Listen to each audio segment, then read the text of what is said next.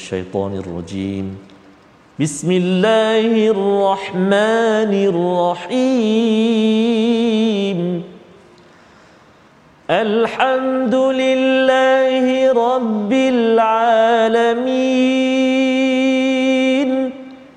الرحمن الرحيم. مالك يوم الدين.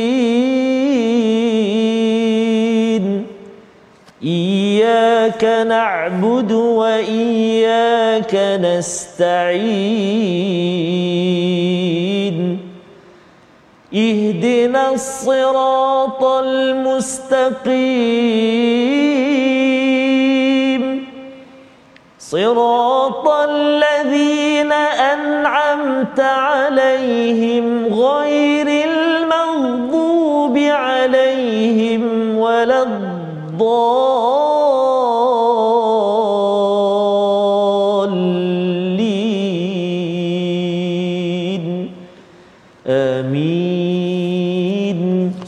الله العظيم. الحمد لله السلام عليكم ورحمة الله وبركاته. الحمد لله والصلاة والسلام على رسول الله وعلى آله وصحبه ومن والاه وبعد. سبحانك لا علم لنا إلا ما علمتنا إنك أنت العليم الحكيم. ربي زدني علما. Alhamdulillah, apa khabar tuan-tuan dan puan-puan, ibu ayah, sahabat-sahabat Al-Quran yang dikasihi oleh Allah Subhanahu Wa Taala sekalian. Mudah-mudahan senantiasa dikurniakan kesihatan dan juga barakah daripada Allah Subhanahu Wa Taala. Dan alhamdulillah hari ini kita bertemu kembali dalam My Quran Time uh, dan kita bersama pada hari ini uh, tak lain tak bukan Al-Fadil Al-Ustaz Profesor Madya Dr. Ahmad Sanusi Azmi Timbalan Dekan Fakulti Pengajian Quran dan Sunnah USIM nilai Negeri Sembilan. Oh, penuh ini. Penuh sa- sampai Negeri Sembilan. Ini subhanallah. Masuk. Jadi Prof apa khabar hari ini? Alhamdulillah. Semalam Prof kita telah uh, berkongsi Prof telah berkongsi dengan kami tentang uh, nikmat-nikmat. Nabi Allah Daud alaihissalam, Nabi Allah Sulaiman alaihissalam dan uh, membawa kepada uh, apa ni saranan untuk bersyukur mensyukuri akan segala nikmat Allah SWT.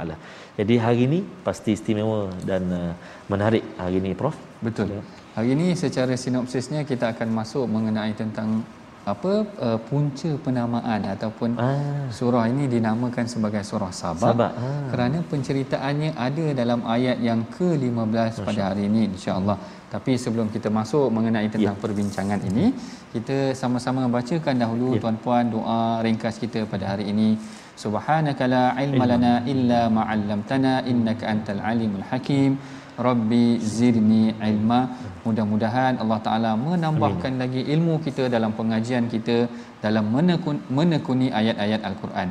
Hari ini kita masuk kepada halaman yang ke-430 yang mana secara umumnya seperti yang telah saya sebutkan sedikit tadi ya. bersama dengan Ustaz Tarmizi kita mengenai tentang sinopsis ayat kita telah pun ringkaskan sinopsis tersebut dalam jadual yang disediakan mari sama-sama kita perhatikan sinopsis pengajian kita iaitu mengenai tentang kisah negeri Sabak dan juga banjir besar Saidul Arimi yang disebutkan pada ayat yang ke-15 sehingga ke ayat yang ke-21 manakala ayat yang ke-22 menceritakan mengenai tentang penegasan tentang kepalsuan syafaat sembahan-sembahan kaum musyrikin. Ha, yang ini sebenarnya dia saling berkait. Penceritaan tentang kisah Sabak akan dikaitkan tentang bagaimana kekufuran orang-orang terdahulu dan apa pengajaran yang perlu dipelajari oleh kaum musyrikin. Begitu juga dengan kita pada hari ini. Tapi sebelum kita masuk kepada uh, perincian mengenai tentang huraian dan tadabbur kita daripada ayat yang 15 hingga ke 22 ini mari sama-sama kita baca dahulu tuan-puan ayat daripada 15 hingga ke 18 yang akan dipimpin oleh Ustaz Tarmizi kita. Al-Fadhil Ustaz silakan. Terima kasih Al-Fadhil Prof. Uh, Doktor. Uh, tuan-tuan dan puan-puan sahabat Al-Quran, ibu-ibu ayah-ayah, kita nak mulakan bacaan kita uh, bermula ayat yang ke-15 sehingga ayat yang ke-18.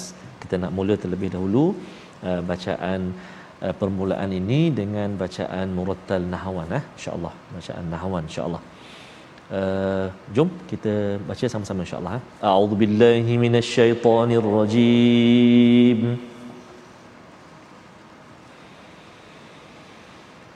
لقد كان لسبإ في مسكنهم آية جنتان عن يمين وشمال.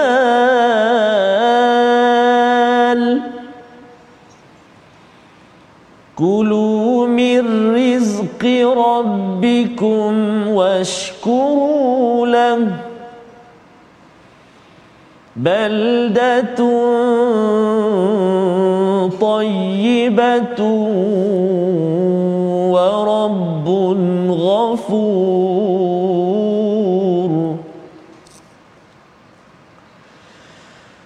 فأعرضوا فأرسلنا عليهم سيل العرم وبدلناهم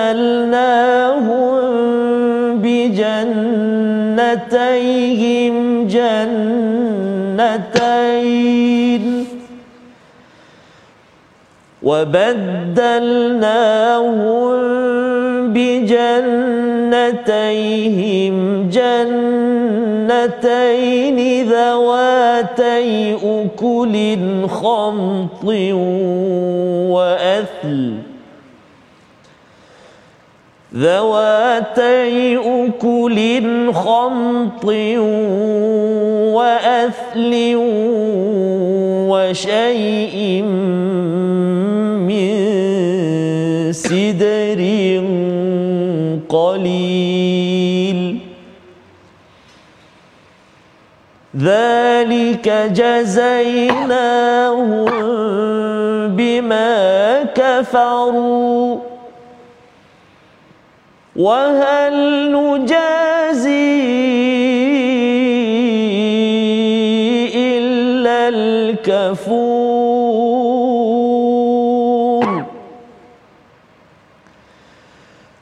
وجعلنا بينهم وبين القرى التي باركنا فيها قرى ظاهرة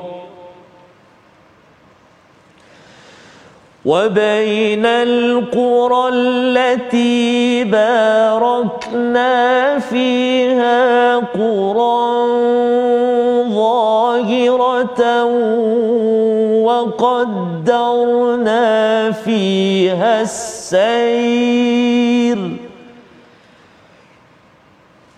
وقدرنا فيها السير سيروا فيها ليالي وأياما آمنين. صدق الله العظيم. Sadaqallahul Azim. Dalam ayat yang ke-15 Allah Taala berfirman, sungguh bagi kaum Sabak itu ada tanda kebesaran Tuhan di tempat kediaman mereka iaitu dua buah kebun di sebelah kanan dan kiri.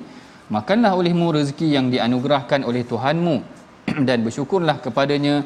Negeri itu adalah negeri yang baik yang tenteram dan Tuhan yang Maha Pengampun. Perhatikan di sini tuan-puan inilah yang disebutkan oleh Al-Imam Ibn Ashur menceritakan bagaimana asal ataupun penamaan surah ini diambil daripada ayat yang ke-15 apabila Allah Taala menyebutkan tentang kaum Sabak. Ha yang ni persoalan akan dibincangkan siapakah dia kaum Sabak? Kerana apabila Allah Taala menceritakan kisah ini kepada uh, orang Quraisy sudah pasti mereka ingin mengetahui sebenarnya siapakah mereka kaum Sabak dan apakah rasionalnya Allah Taala menyebutkan mengenai tentang siapa ataupun kenapa Allah Taala tiba-tiba memilih untuk menceritakan kepada kaum Quraisy mengenai tentang kaum Sabak. Baik kita perhatikan di sini.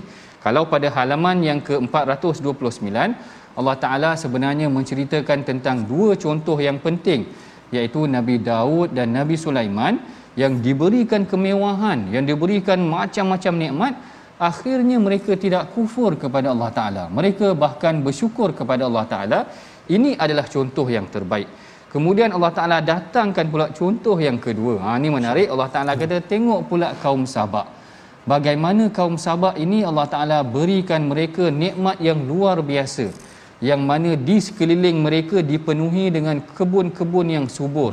Dia sebenarnya tuan-puan apabila disebutkan tentang kesuburan ini menggambarkan tentang uh, food security food security hmm. maknanya nak ceritakan makanan mereka yeah. adalah secure hmm. yang kalau kita tengok pada hari ini ini adalah antara ciri terpenting dalam sesebuah negara Betul. kalau kita nak tahu negara kita ini secure ataupun tidak kita tengok sumber makanan kita yang paling utama yeah. katakan beras apakah sebenarnya beras kita ini telah mencukupi hmm. ataupun sebenarnya kita import daripada luar yang ini menunjukkan sebenarnya kekuatan dari aspek food security ini adalah tidak berapa kuat lagi. Berbanding dengan kaum Sabak ini Allah Taala beri kelebihan kepada mereka. Makanan mereka cukup. Jannatani an yamini wa shimal. Maknanya kiri kanan depan belakang ataupun dia disekelilingi dengan rezeki yang banyak yang sebenarnya tidak memberikan kemudaratan bahkan memberikan limpahan kurnia yang banyak kepada mereka. Dan Allah Taala mengajak mereka washkurulah bersyukurlah atas nikmat yang diberikan ini.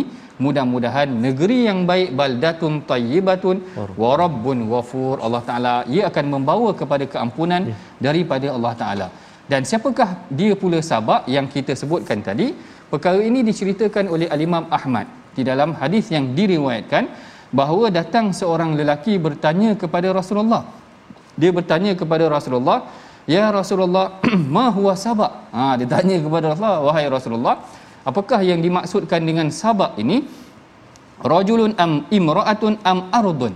Apakah ianya seorang lelaki ataupun nama seorang wanita ataupun nama tanah kata ataupun nama satu kawasan? Tanya lelaki ini kepada Rasulullah. Lalu Rasulullah sallallahu alaihi wasallam menjelaskan kepada lelaki tersebut bal huwa rajulun. Bahkan sabak ini sebenarnya adalah nama seorang lelaki yang dikurniakan kepadanya 10 orang anak dan dimajukan kawasan tersebut sehingga dia menjadi hayyun iaitu dia menjadi satu kabilah yang besar hmm. iaitu kaum Sabak ini kabilah Sabak ini kaumnya menikmati kehidupan yang mewah air yang cukup kan diceritakan tentang bagaimana dia duduk di kawasan Ma'rib hmm. yang ada di sisinya Saddu Ma'rib iaitu empangan uh, Ma'rib ini yang memberikan sumber air maknanya air cukup, makanan cukup, nikmat dunia cukup. Maknanya ianya adalah sebuah negara yang makmur. Sebuah negara yang baik. Cumanya Allah Taala menyeru kepada mereka washkuru lahu iaitu bersyukurlah kepada Allah Taala tetapi diceritakan pada ayat yang ke-16 fa'aradu fa'arsalna alaihim sailal arimi akan tetapi mereka berpaling mereka hmm. tidak bersyukur kepada Allah Taala mereka engkar kepada Allah Taala lalu kami kirimkan kepada mereka banjir besar. Masya Perhatikan di sini kalau dalam surah Ahzab Ustaz Tarmizi masih ya. lagi ingat mhm. Allah Taala hantarkan tentera yang tak ya. nampak itu berupa angin. Betul.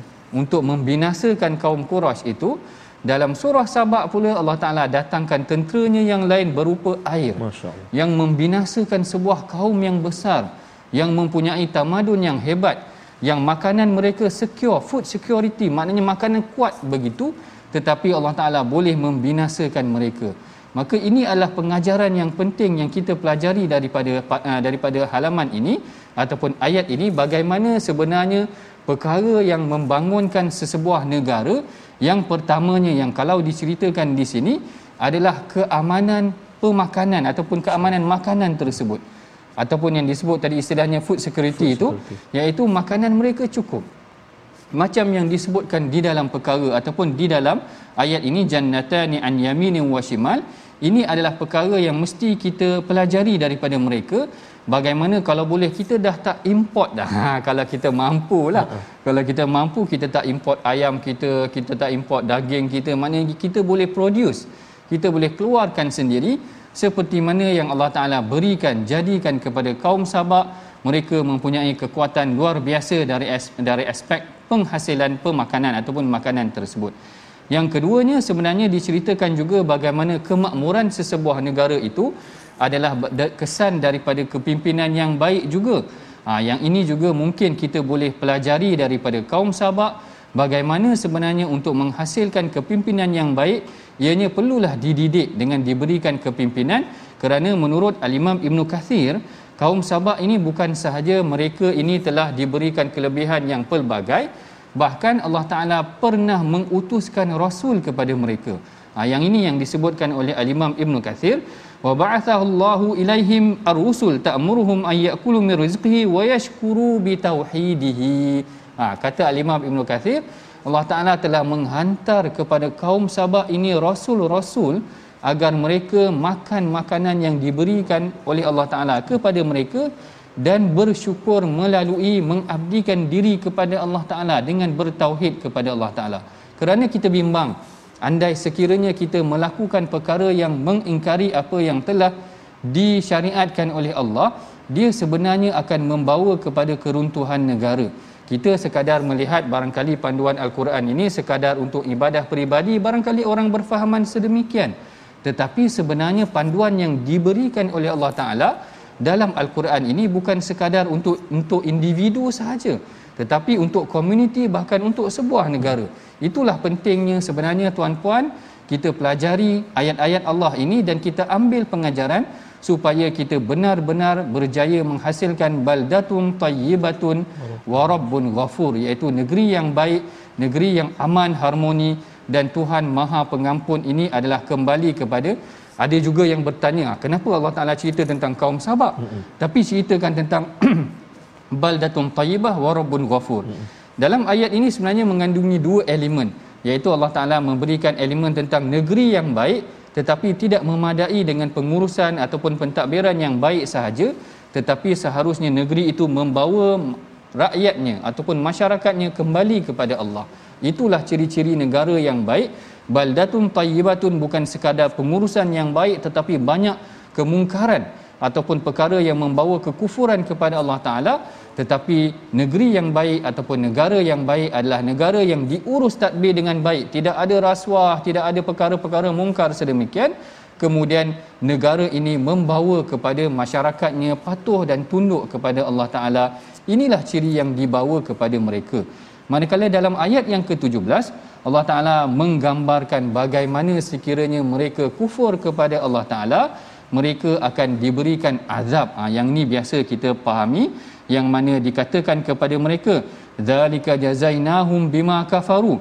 Demikianlah kami memberikan balasan kepada mereka kerana kekafiran mereka. Dan kami tidak menjatuhkan azab melainkan hanya orang-orang yang kafir. Yang inilah yang kami yang inilah yang Allah Taala tampilkan di dalam ayat ini menunjukkan tentang pentingnya bagaimana sesebuah negara itu bukan sekadar mempunyai hasil yang makmur dipandu oleh kepimpinan yang baik tetapi membawa manusia bersyukur kepada Allah Taala dan mentauhidkan diri mereka kepada Allah Taala. Ini adalah secara umumnya mengenai tentang kisah Sabak. yang mana kita telah sebutkan tadi, yang pertama Sabak ini adalah mengenai tentang satu kaum yang dipimpin oleh seorang lelaki yang asalnya sendiri namanya Sabak yang mana mereka berjaya membangunkan sebuah tamadun yang hebat tetapi mereka kufur kepada Allah Taala. Ini adalah contoh yang kedua diberikan kepada Quraisy. Kalau kamu engkar kepada Allah Taala kerana kemewahan yang diberikan kepada kamu, tengok dulu. Nabi Sulaiman dulu bukan sahaja kemewahan, boleh arahkan jin terus. Ha, boleh arahkan jin terus. Tengok dahulu, kaum Sabak dahulu bukan sahaja mereka mewah, makanan mereka tidak memerlukan orang lain. Kalau kita bandingkan dengan Quraisy Ustaz Tirmizi hmm. eh, Quraisy ni dia berharap kepada makanan luar hmm. juga kerana dia adalah tanah yang tidak berapa nak subuh. Yeah. Mekah itu Betul. sendiri bukan tanah pertanian. Betul. Yang tanah pertanian adalah tanah di Madinah. Tandus ah. Tandus, tandus kawasannya. Jadi dia berharapkan kepada perdagangan. Hmm. Jadi Allah Taala comparekan, berikan ke, uh, perbandingan kepada mereka. Kalau kamu rasa kamu hebat, kaum Sabak lebih hebat. Hmm. Tanaman mereka hebat. Makanan mereka cukup tetapi bila mana mereka kufur, mereka akan dimusnahkan hmm. oleh Allah Taala. Jadi itulah secara umumnya mengenai tentang perenggan ataupun fasa yang pertama dalam perbincangan kita pada hari ini. Sebelum kita berehat nanti kita perhatikan dahulu perkataan pilihan kita pada hari ini iaitu mengenai tentang mazaqa. Ha mazaqa ni telah disebutkan juga dalam ayat sebelum ini yang membawa maksud memecahkan, memisahkan kullu mumazzaq. Yang ini disebutkan dalam uh, Al-Quran sebanyak empat kali dan di dalam uh, ayat yang kita bacakan ini adalah pada ayat yang ke-19 yang mana Allah Taala menyebutkan faja'alnahum ahaditha wa mazzaqnahum kulla mumazzaq. Yang mana kami hancurkan mereka sehancur-hancurnya. Allahu akbar. Yang ni kalau boleh kita tak nak laku berlaku sedemikian bahkan Allah Taala mengajar Allah Taala kata inna fi dzalika laayatin likulli sabarin syakur. Yang mana akhirnya tengokkan kat sini. Kalau halaman sebelah Allah Taala ceritakan tentang sifat syukur. Halaman ini juga Allah Taala kembalikan agar manusia itu bersyukur kepada Allah Taala. Dalam ayat yang ke-19 nanti huraiannya akan kita bincangkan selepas daripada ini turut menyebutkan tentang sifat syukur hamba yang bersyukur adalah hamba yang sebenarnya mengabdikan diri kepada Allah. Begitulah perbincangan daripada bahagian awal halaman 430 ini. Kita berehat dahulu seketika dan perbincangan selanjutnya akan dilanjutkan selepas daripada ini insya-Allah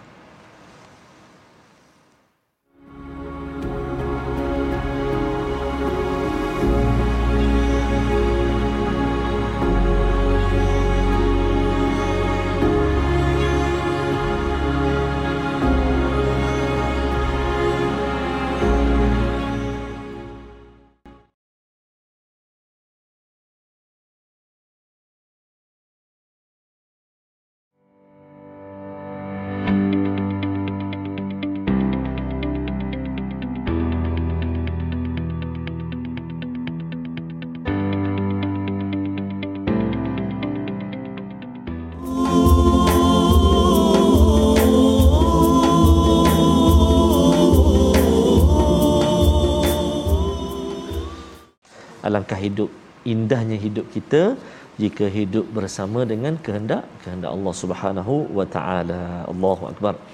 Bijak menggunakan nikmat Allah ia dianggap ibadah. Banyak yang kita belajar pada hari ini tuan-tuan dan puan-puan sahabat Al-Quran yang dikasihi oleh Allah Subhanahu wa taala sekalian. Mudah-mudahan kita dipermudahkan Allah menjadi hamba Allah yang senantiasa taat kepada Allah. Amin ya rab. Jadi kita nak uh, singgah sekejap ke ruangan uh, tajwid sebelum kita menyambung perbincangan kita kita nak lihat uh, pada hari ini apakah perkara ataupun kalimah-kalimah yang perlu kita beri perhatian. Jom kita saksikan sama-sama. Iaitu ulang kaji ayat ataupun kalimah pilihan. Ayat yang ke-16 yang kita ingin melihatnya secara fokusnya iaitu jelaskan sebutan pada kalimah-kalimah dalam ayat tersebut. Iaitu auzubillahi minasyaitonirrajim جنتين ذواتي أكل خمط وأثل وشيء من سدر قليل Baik, yang pertama sekali kalimah Uh, jannataini ada wajib al-ghunnah dengung dua harakat. Jannataini kemudian zawatai huruf zal hati-hati uh, keluar ujung lidah di antara gigi kaki atas dan bawah. Kemudian kita jumpa ukulin khamtiu dengung lagi. Khamtiu satu. Wa athliu dua tempat. Dua-dua itu adalah idgham ma'al ghunnah kena hati-hati dengung dua harakat kemudian kita jumpa ikhfa hakiki min nun mati bertemu dengan sin. Dan satu lagi ikhfa hakiki uh, tanwin bertemu dengan qaf sidrin qalil. Baik jadi itu antara kalimah-kalimah yang perlu diberi perhatian dalam perkongsian uh, segmen tajwid kita pada hari ini. Mudah-mudahan dapat kita praktikkan dan kita semak bacaan kita dengan guru kita insya-Allah taala. Selamat mencuba. Allah alam Wallahu alam. Terima kasih Ustaz Tarmizi yang sentiasa mengingatkan kita, mengajar kita, mendidik kita tentang bacaan tajwid kita, memperbaiki bacaan al-Quran yang mudah-mudahan dia bertepatan seperti mana yang diajarkan Amin. oleh baginda Nabi sallallahu alaihi wasallam. Baik. Dalam ayat yang seterusnya Allah Taala sebenarnya menceritakan tentang bagaimana contoh daripada manusia yang tidak bersyukur seperti kaum Sabak ini sebenarnya pada hakikatnya mereka membawa kepada sifat yang membenarkan sifat iblis itu. Ha ini akan dibincangkan dalam ayat yang ke-20. Sebelum tu mari sama-sama kita bacakan dahulu ayat yang ke-19 hingga ayat ke-22 insya-Allah. Terima kasih Al-Fatih Prof. Tuan-tuan dan puan-puan, muslimin dan muslimat, sahabat Al-Quran, mari kita sambung bacaan kita bermula ayat yang ke-19 sehingga ayat yang ke-22 dan kita cuba dengan bacaan murattal Hijaz insya-Allah. أعوذ بالله من الشيطان الرجيم. فقالوا ربنا باعد بين أسفارنا وظلموا أنفسهم فقالوا ربنا باعد بين أسفارنا وظلموا أنفسهم فجعلناهم أحاديث فجعلناهم أحاديث ومزقناهم كل ممزق. إن في ذلك لآيات لكل صبار شكور.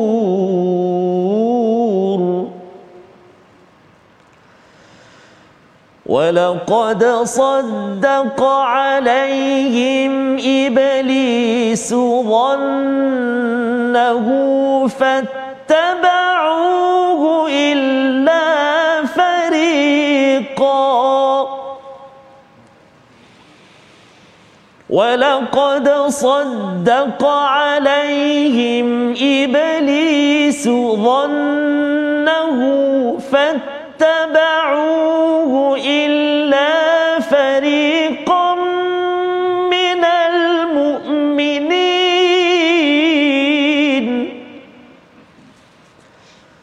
وما كان له عليهم من سلطان.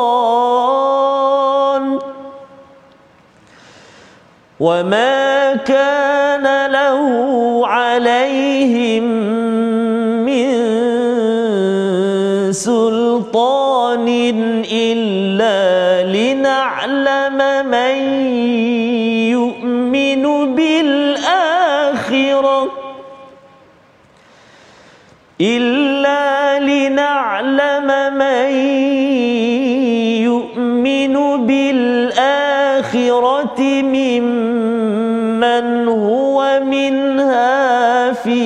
شك وربك على كل شيء حفيظ.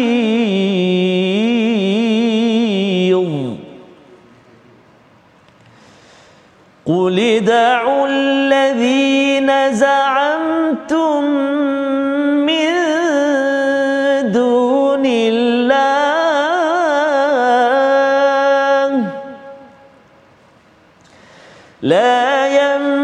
يملكون مثقال ذرة في السماوات ولا في الأرض.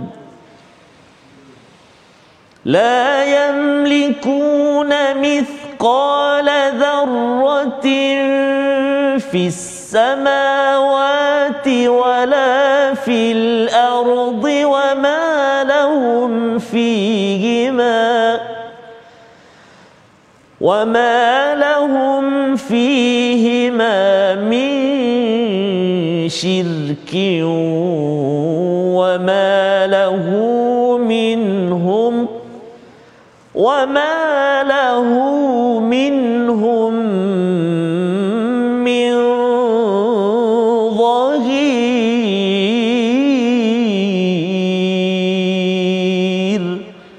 صدق الله العظيم Sadaqallahul Azim. Dalam ayat yang ke-19 Allah Taala berfirman, maka mereka berkata, ya Tuhan kami jauhkanlah jarak perjalanan kami dan bererti mereka menzalimi diri mereka sendiri maka kami jadikan mereka bahan perbicaraan dan kami hancurkan mereka sehancur-hancurnya. Ayat yang ke-19 ini sebenarnya menggambarkan kepada kita Allah Taala memberikan lebih perincian terhadap sikap kaum Sabak ini yang mana mereka bukan sahaja tidak bersyukur kepada Allah Taala bahkan mereka meminta lebih daripada apa yang sepatutnya mereka meminta lebih daripada perkara yang sepatutnya diberikan kepada mereka ataupun telah diberikan kepada mereka. Yang inilah yang disebutkan oleh al-Imam Ibnu Abi Hatim kalau tidak silap saya yang mana perkara ini dinukilkan sendiri oleh al-Imam Ibnu Kathir. Yang mana uh, al-Imam Ibnu Kathir menyebutkan kaum Sabak ini bukan sahaja mereka tidak bersyukur kepada Allah Taala bahkan mereka meminta yang bukan-bukan selepas daripada itu. Ha, yang ni sama seperti Bani Israel sebenarnya. Yang ni yang disebutkan dia kata bahtarun ni'mah. Mereka ini bukan sahaja dah dikurniakan nikmat tetapi mereka tidak bersyukur dengan nikmat yang diberikan kepada mereka bahkan fatalabun naqd wa ta'am mereka meminta sesuatu yang menyusahkan diri mereka tadi meminta sesuatu yang luar biasa kalau Bani Israel uh, dahulu telah diberikan kepada mereka manna was salwa ya. tetapi mereka minta al-basal uh-huh. kan diminta dah macam-macam dengan bawang dan sebagainya yang telah diberikan kepada ya. mereka adalah perkara yang lebih baik uh-huh. tetapi mereka meminta tengok dekat sini dalam ayat yang ke-19 mereka meminta agar perjalanan mereka dijauhkan. Sebenarnya perjalanan mereka ke negeri Makkah ataupun negeri-negeri yang diberkati ini telah telah didekatkan ataupun tidak jauh pun untuk mereka berdagang ataupun menjalankan urusan sesama mereka tetapi disebabkan kerana kekufuran mereka ini sebenarnya tanda-tanda orang yang tidak bersyukur dan kufur. Apabila telah diberikan nikmat kepada mereka, mereka meminta yang pelik-pelik pula. mereka meminta yang pelik-pelik sehingga perkara ini menyebabkan mereka dikenakan azab oleh Allah Taala. Inilah yang disebutkan dalam ayat yang ke-19 manakala ayat yang ke-20 ayat yang ke-20 dan ayat yang ke-21 pada hakikatnya sebenarnya tuan-puan para penonton yang dirahmati Allah Allah Taala mengajak kita berfikir apabila kita menjadi hamba yang tidak bersyukur setelah diberikan contoh-contoh yang banyak diberikan contoh mengenai tentang Nabi Daud, diberikan contoh tentang Nabi Sulaiman, mereka ini semuanya berjaya. Tetapi Allah Taala berikan juga contoh mengenai tentang kaum Sabak yang diberikan nikmat yang banyak tetapi mereka tidak bersyukur. Akhirnya Allah Taala menjelaskan mengenai tentang implikasi. Apakah implikasi sehingga sekiranya seorang hamba itu tidak bersyukur, maka Allah Taala menjelaskan dalam ayat yang ke-20 Allah Taala kata walaqad saddaqa alaihim iblisu zannahu. Yang ni yang kita sedih.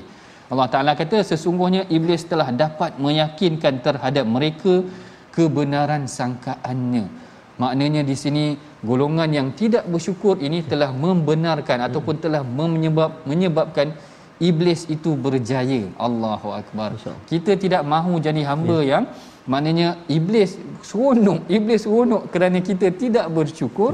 Yang ni yang disebutkan ketika mana iblis diturunkan ke muka bumi. Ya. eh, kalau tak silap saya dalam suratul a'raf yang iblis kata thumma la'atiyannahum ya. thumma la'atiyannahum min baini aydihim wa min khalfihim wa an aymanihim wa an syama'ilihim wa la tajidu aktsaruhum syakirin.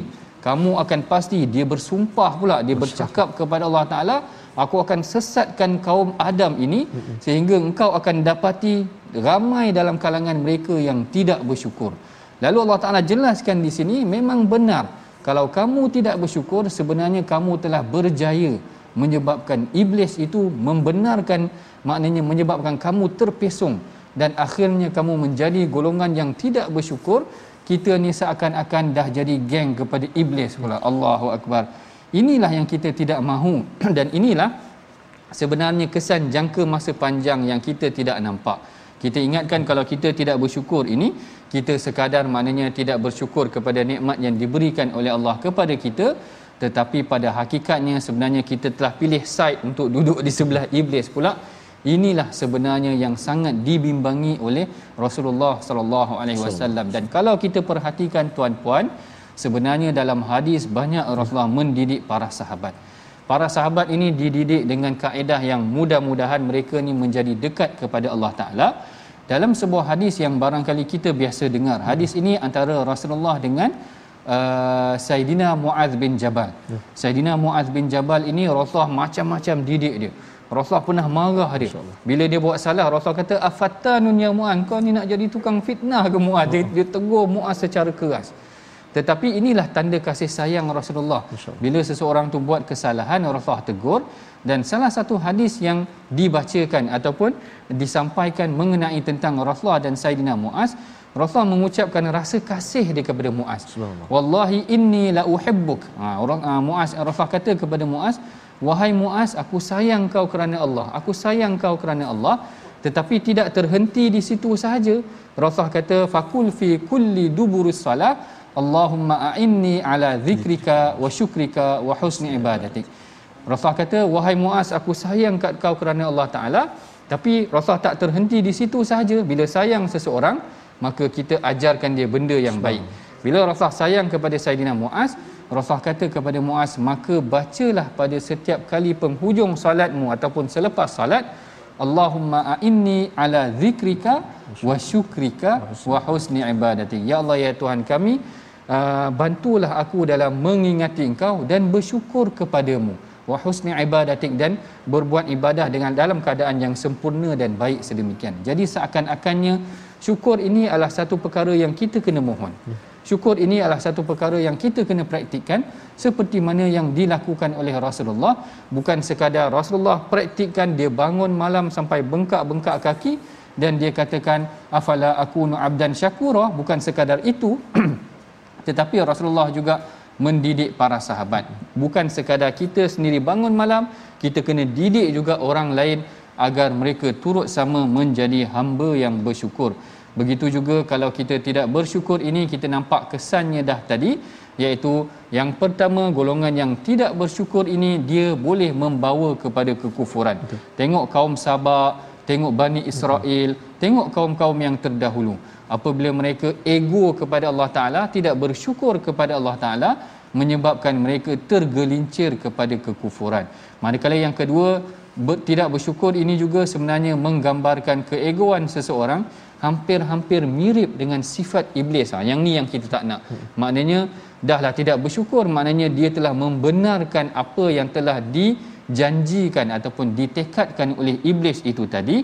Oleh yang demikian mari sama-sama tuan-puan kita pasakkan kefahaman kita mengenai tentang konsep syukur ini kerana kesan jangka masanya yang panjang kita pada hakikatnya telah memberikan kemenangan kepada iblis dan kita tak nak sedemikian mari sama-sama kita bacakan ayat yang ke-20 dengan ustaz Tirmizi kita mudah-mudahan kita akan mencambahkan lagi kefahaman dan penghayatan terhadap ayat ini dan menjadikan kita hamba-hamba yang bersyukur insya-Allah. Insya-Allah. Terima kasih Al-Fatihah Prof. Kita nak baca sekali lagi uh, ayat yang ke-20 Prof ya. Ayat ke-20. Baik, kita ulang sekali lagi kita pasakkan ayat yang ke-20 tuan-tuan dan puan-puan sahabat Al-Quran. Kita baca sama-sama insya-Allah.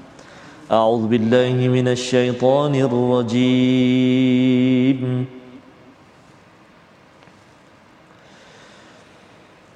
ولقد صدق عليهم إبليس ظنه فاتبعوه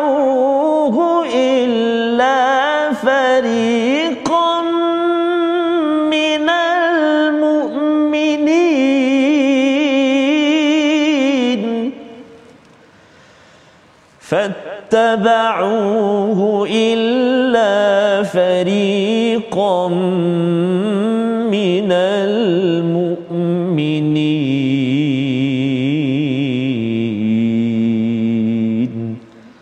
صدق الله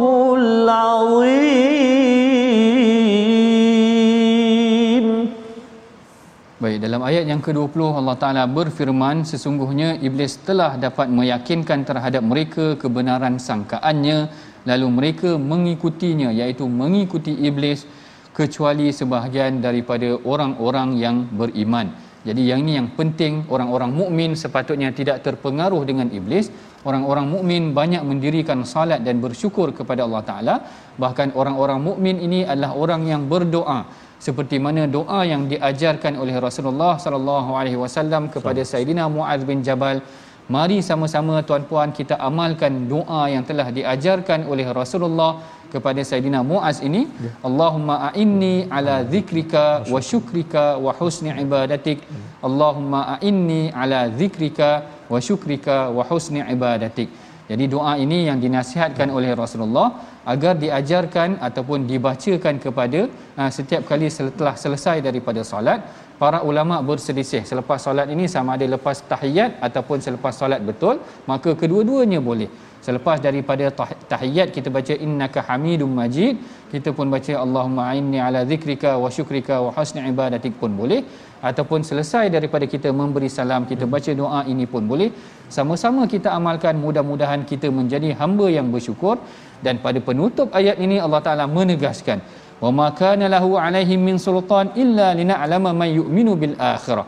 Allah Taala kata dan tidak ada kekuasaan iblis terhadap mereka melainkan yang beriman pada hari akhirat dan siapa yang masih ragu-ragu tentang hari akhirat itu sesungguhnya Tuhanmu maha memelihara segala sesuatu perhatikan akhirnya Allah Ta'ala ingatkan kepada kita sebenarnya iblis tidak mempunyai kuasa ke atas diri kita ya. kalau kita benar-benar beriman kepada Allah Ta'ala kita mendirikan solat kita kuatkan pasakkan keimanan kita bersyukur kepada Allah Ta'ala dia sebenarnya tidak akan berjaya menyebabkan iblis itu mempengaruhi kita kerana kekuatan itu adalah kekuatan yang datang dalam diri orang yang bersyukur ini sebenarnya orang yang rapat dan dekat dengan Allah Taala kerana mereka mengetahui bahawa nikmat ini tidak lain dan tidak bukan adalah anugerah daripada Allah Taala. Baik, kita telah pun hampir sampai kepada penghujung rancangan bagi kita mempraktikkan kita mengamalkan setiap apa yang kita pelajari daripada pengajian kita pada hari ini kita baca faham dan amal iaitu kita nak amalkan apa mari sama-sama kita perhatikan resolusi yang kita boleh amalkan daripada ayat halaman ke-430 ini.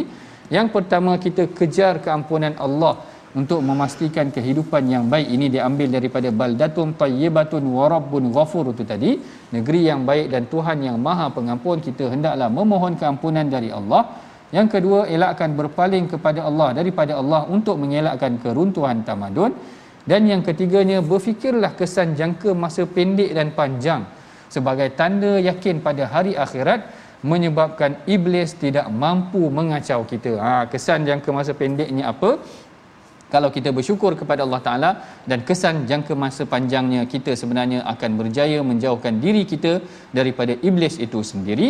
Dan akhirnya bagi memberkati pengajian kita pada hari ini mari sama-sama tuan-puan kita bacakan doa. Mudah-mudahan Allah Taala jadikan kita dalam kalangan hamba-Nya yang bersyukur. Dan mudah-mudahan Allah Taala menjauhkan kita daripada bisikan iblis dan syaitan kita sama-sama bacakan dengan dipimpin oleh Ustaz Ustaz Mizi kita. Silakan Ustaz. Terima kasih. Al-Fatih Prof. A'udzubillahi minasyaitanir rajim. Bismillahirrahmanirrahim. Alhamdulillahi rabbil alamin wassalatu wassalamu ala rasulillahil amin sayyidina muhammadin wa ala alihi wa sahbihi ajma'in Allahumma ya Allah wa ya Rahman wa ya Rahim ampunilah dosa-dosa kami ya Allah Ampunilah dosa-dosa ibu ayah kami, ibu ayah mertua kami, muslimin muslimat, mukminin dan mukminat bi rahmatik ya arhamar rahimin. Ya Allah ya Rahman wa ya Rahim, tolong kami ya Allah untuk kami senantiasa ingat kepadamu Tolong kami ya Allah untuk kami senantiasa mensyukuri akan segala nikmat kurniaan pemberianmu kepada Amin. kami ya Allah. Amin. Tolong kami bantu kami ya Allah untuk kami senantiasa memperbaiki menambah baik melipat gandakan amal ibadah kami kepadamu ya Allah. Amin. Allahumma inna na'udzubika minal barasi wal junun wal judami wa min sayyi'il asqam. Mudah-mudahan ya Allah kami tergolong dalam hamba-hambamu yang mana disebut olehmu iaitulah negeri yang baik yang mana diampunkan dosa-dosa yang berada di dalamnya. Mudah-mudahan negara kami dan negara-negara sekitar kami diberkati olehmu ya Arhamar Rahimin juga negara-negara Islam yang lain. Wassallallahu ala sayyidina Muhammad wa ala alihi wa sahbihi baraka wasallam. Walhamdulillahi rabbil alamin. Taqabbalallahu minkum. Inna minkum taqabbal ya karim. Mudah-mudahan Allah Subhanahu wa taala memperkenan menerima doa kita dan seperti biasa kita nak memupuk jiwa kita, uh, memupuk akhlak kita dan kehidupan kita untuk kita menyebarkan al-Quran tentunya dalam kita berkongsi wakaf dan tabung gerakan al-Quran infak dan juga wakaf untuk ummah melahirkan generasi al-Quran generasi celik al-Quran insya-Allah. Terima kasih banyak al-Fadhil Prof Sama-sama. atas perkongsian ilmu pada hari ini dan Sama-sama. kita nak mengajak semua untuk uh, saksikan juga siaran ulangan malam ini pagi besok dan pastinya kita nak meneruskan pengajian kita besok halaman yang baru insya-Allah taala. InsyaAllah. My Quran Time baca, faham dan amal. Jumpa lagi. Assalamualaikum.